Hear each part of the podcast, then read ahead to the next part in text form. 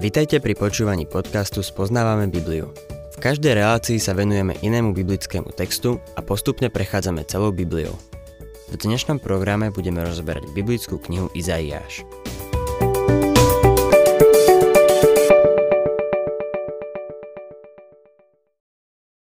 Milí poslucháči, 56. kapitola Izaiáša nadvezuje na 53. kapitolu, v ktorej prorok Izaiáš hovorí o hospodinovej spáse, ktorú dáva zatratenému človeku prostredníctvom obete jeho syna na kríži. Teraz sa Izaiáš vracia k izraelskému národu a prihovára sa svojmu vlastnému ľudu. V prvých 8 veršoch podáva určité podrobnosti o budúcom kráľovstve. Od 9. po 12. verš vidíme smutnú situáciu súčasného kráľovstva čiže ako to bolo začias Izaiáša, dokonca aj za vlády Chyskiu, ktorý viedol veľké prebudenie. Kontrast je tu však evidentný.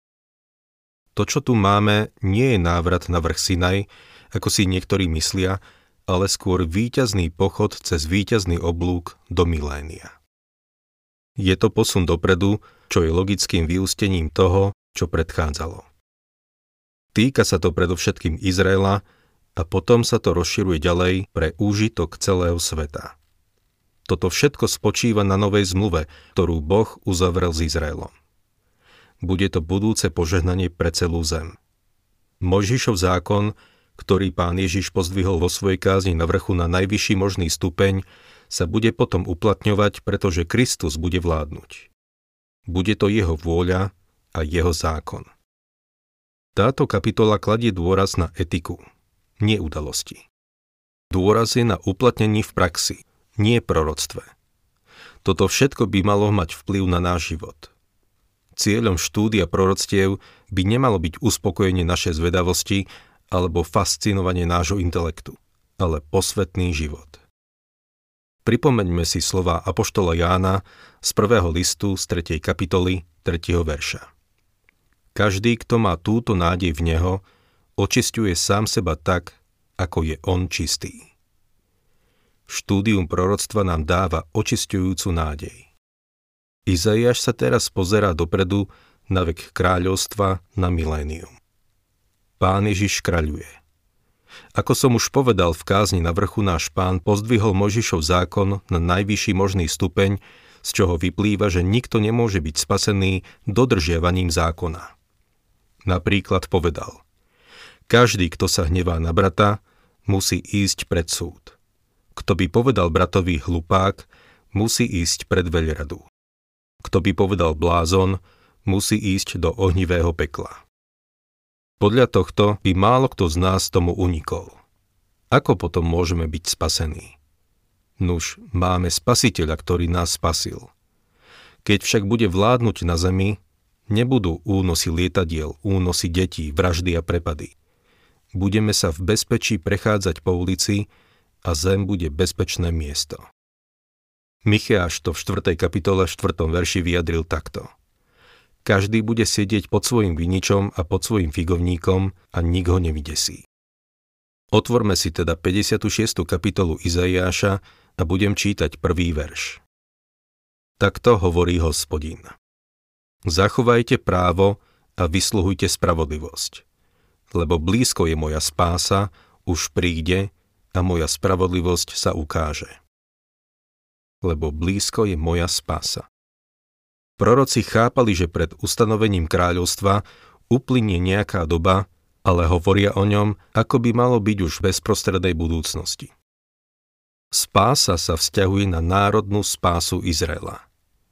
Toto mal apoštol Pavol na mysli, keď v Rimanom 11.26 napísal.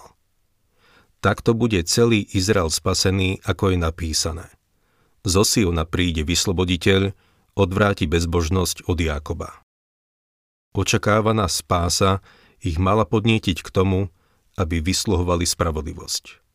Rovnako ako naša spása, že Pán Ježiš Kristus príde, nás má motivovať k tomu, aby sme viedli posvetný život.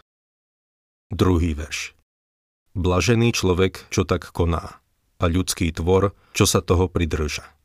Zachováva sobotu, neznesvecuje ju, dáva si pozor na ruku, aby neurobila nič zlé. Ako vidíme, toto je pre ľud, ktorý zachováva sobotu. Zachovávanie sobotného dňa sa v tisícročnom kráľovstve obnoví. Dnes, v období milosti, nám písmo hovorí. Kolosanom 2. kapitola, 16. verš.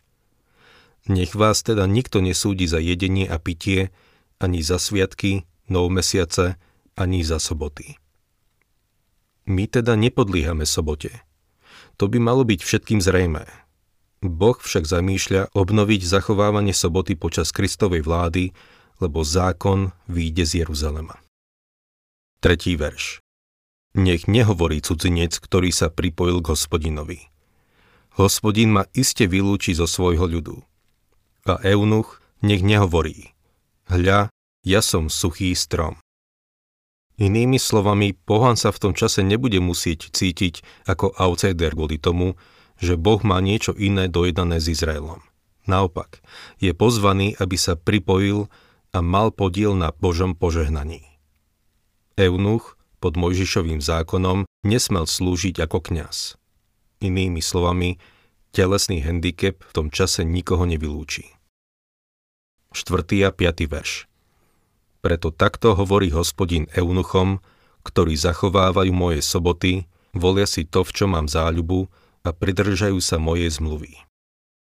Vo svojom dome a medzi svojimi múrmi im dám pomník s menom, čo je lepšie ako synovia a céry dám im väčšné meno, ktoré nebude odstránené.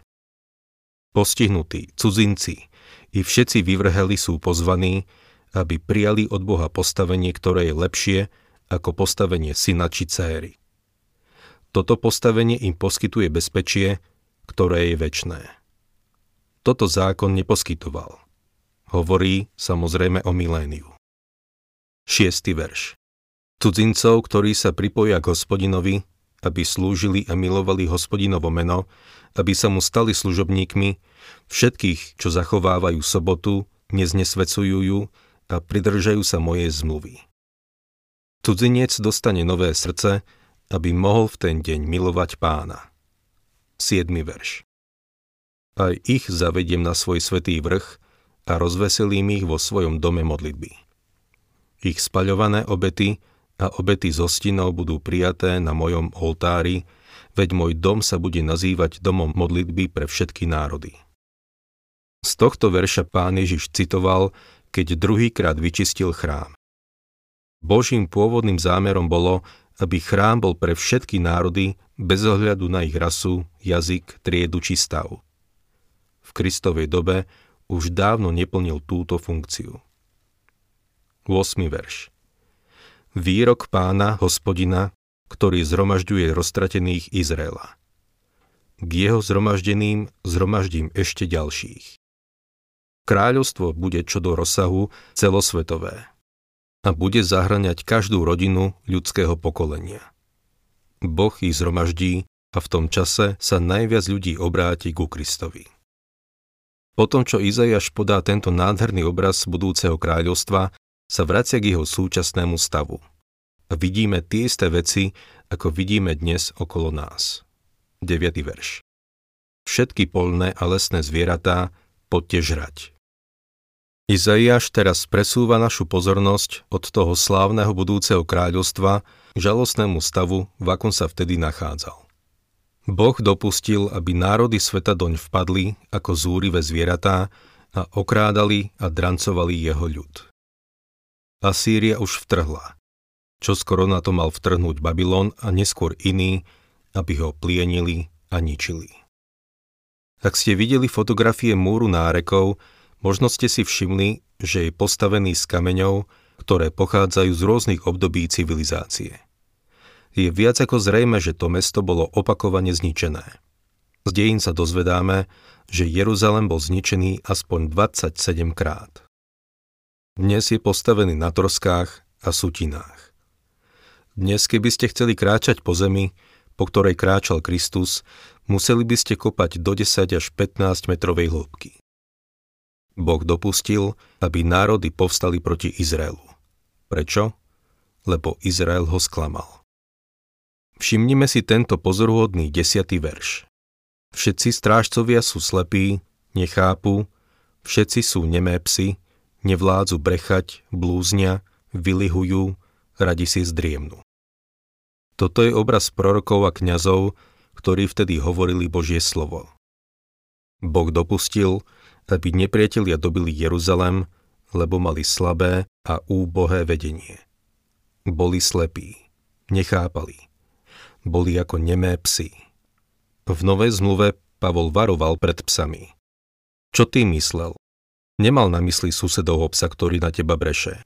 Mal na mysli falošných učiteľov a kazateľov, ktorí nehlásajú úplnú Božiu radu. V Izaiašovej dobe každý pastier mal psa, ktorý mu pomáhal strážiť ovce. Večer si k ním ľahol a spal s jedným okom otvoreným. Len čo sa priblížilo nejaké nebezpečné zviera alebo človek, aby ublížil alebo ukradol ovce, ten pes začal brechať. Strážcovia, proroci a kňazi, ktorí mali varovať Boží ľud a zvestovať Božie slovo, ho nechápali. Boli ako nemé psy, ktoré nebrechali, keď hrozilo nebezpečenstvo. Ľahšie bolo zostať ticho. Liberalizmus sa podľa mojej mienky objavil vďaka zbabelosti mnohých kazateľov. Keď kážeš Božie slovo, tlačíš ľuďom na otlaky. Poznám to. Robil som to dlhé roky. Snažím sa byť milý, keď kážem Božie slovo.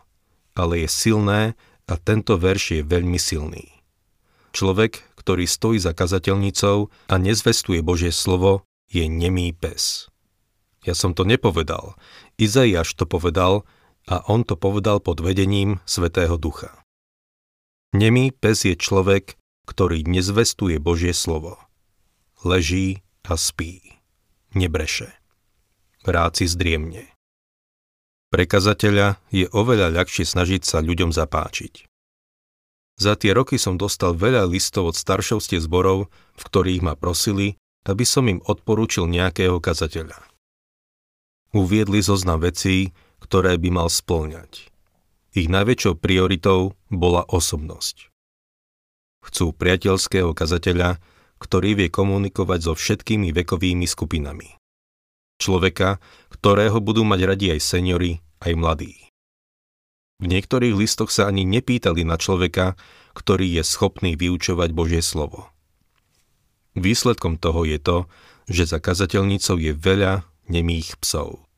Nerád to hovorím, ale je to pravda. A Izeiáš to povedal ešte predo mnou. 11. verš. Sú to pažravé psy, nevedia sa nasítiť, sú to pastieri, nevedia chápať.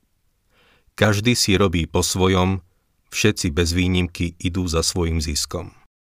Sú to pažravé psy. Trápia ich osobné záujmy a nie dobro ľudí, ktorých vedú. Raz som bol na obede s jedným kazateľom, ktorý už bol na dôchodku. Povedal mi, Maggie, Tvoje relácie v rádiu sú dosť tvrdé, nemyslíš? Ľudia sa postavia proti tebe a stratíš ich podporu. Odvetil som mu. Tak ma zrušia z vysielania a poviem o tom pánovi. Ak bude chcieť, aby som pokračoval vo vysielaní, tak bude chcieť, aby som hlásal jeho slovo. Ak mám byť úprimný, myslím si, že je to jeho problém, nie môj. Ja budem len zvestovať jeho slovo. Čítajme ďalej 12. verš. Poďte, hovoria si. Prinesiem víno, opíme sa z piva, zajtra bude ako dnes a mnoho sa ešte zvýši. Títo spláchli svoj smutný osud alkoholom a postavili sa z očí voči budúcnosti ako opilci a slepí optimisti. Veľa ľudí tak dnes pristupuje k životu. Zapijú svoje problémy alkoholom. Problém s alkoholom majú starí i mladí a dokonca aj deti. Dnes výdam viac opitých ako kedykoľvek predtým. Minule som cestoval lietadlom a vedľa mňa sedela jedna stará babka. Povedal som si, aká milá starenka. Takú babku by som chcela ja. A viete čo? Objednala si Bloody Mary a stiahla to do seba ako nič. Bolo zrejme, že je na také niečo zvyknutá. Morálka ide dolu vodou a veľa kresťanov o tom nechce ani počuť. Radšej si pustia jemnú, nežnú hudbu. Človek sa nedostane do problémov, keď si púšťa jemnú hudbu, ale keď káže Božie slovo. Izaiáš ho zvestoval také, aké je, a to je aj môj zámer. Prejdeme teraz k 57. kapitole, kde čítame o konci vekov. Konec vekov znamená útechu pre spravodlivých a odsúdenie pre bezbožných. Dnes to majú bezbožníci ľahké. Oni majú všetku útechu a komfort. Oni majú peniaze. Zdá sa, že oni sú hore. Ale na konci vekov útecha bude pre spravodlivých a odsúdenie pre bezbožných. Touto kapitolou končí druhá časť tejto poslednej hlavnej časti knihy Izaiáš. Nazval som ju Hospodinová spása prichádza prostredníctvom trpiaceho služobníka. Tí, ktorí prídu v pokore a príjmujú, budú ospravedlnení. Tí, ktorí ju odmietnú, pôjdu ďalej po svojej bezbožnej ceste až k súdu. Táto kapitola nás privádza na kryžovatku, kde jedna cesta vedie k životu a druhá, široká cesta, vedie k záhube. Na tejto kryžovatke sa tá cesta rozdeľuje. Izaiáš 57. kapitola, 1. verš. Spravodlivý hynie, ale nikto si to neberie k srdcu. Zbožní ľudia sú vzatí a nikto nechápe, že spravodlivý človek bol vzatý prv, ako zavládne zlo. Spravodlivý hynie. Mnohí úžasní Boží svetí odchádzajú bránou smrti. Boh ich chráni pred množstvom problémov, ktoré v budúcnosti prídu. Na začiatku svojej služby som mal o seba starosti. Potom sa mi narodila dcéra a mal som starosti o ňu. Teraz mám dvoch vnukov a trápim sa kvôli ním. Už sa netrápim kvôli sebe alebo cére, ale kvôli tým dvom malým, lebo ich čaká ťažká budúcnosť. Druhý verš. A odchádza do pokoja. Na svojich lôžkach odpočívajú tí, čo idú priamou cestou. Odchádza do pokoja. Vo svojom srdci bude mať pokoj. Na svojich lôžkach odpočívajú tí, čo idú priamou cestou. Keď ho zastihne smrť v posteli, bude uchránený pred veľkým súžením a vôjde do Kristovej prítomnosti. Bude mať pokoj bez ohľadu na to, čo sa stane. Tretí verš. Pristúpte sem, vy synovia čarodenice, potomstvo cudzoložnice a neviestky. Teraz Boh oslovuje bezbožných. Dokonca aj ich predkovia sú zlí. Všimnite si, ako nazval ich matky. Štvrtý verš. Na kom sa zabávate? Proti komu otvárate ústa a vyplazujete jazyk? Či nie ste deťmi hriechu a pokolením klamstva? Prenasledujú spravodlivých. Boh doposiaľ nezasiahol – Pozrime sa okolo seba. Spravodliví čelia útokom. Nemajú to ľahké. Čelia ťažkým útokom a zdá sa, že bezbožným to len tak prejde. 5. verš. Vy, čo horíte vášňou medzi dubmi, pod každým zeleným stromom a zabíjate deti v údoliach pod skalnatými trhlinami. V posledných dňoch sa z bezbožníkov stanú modlári, ktorí sa otočia Bohu chrbtom budú vinní z nemravnosti a vraždy. Cudzoložstvo a vražda sú aj dnes hrozné hriechy. Spolu so žiadostivosťou tvoria modlárstvo. Taký je stav bezbožných v súčasnosti. A milí poslucháči, Izaiáš tu hovorí o dni, ktorý bude ešte len v budúcnosti.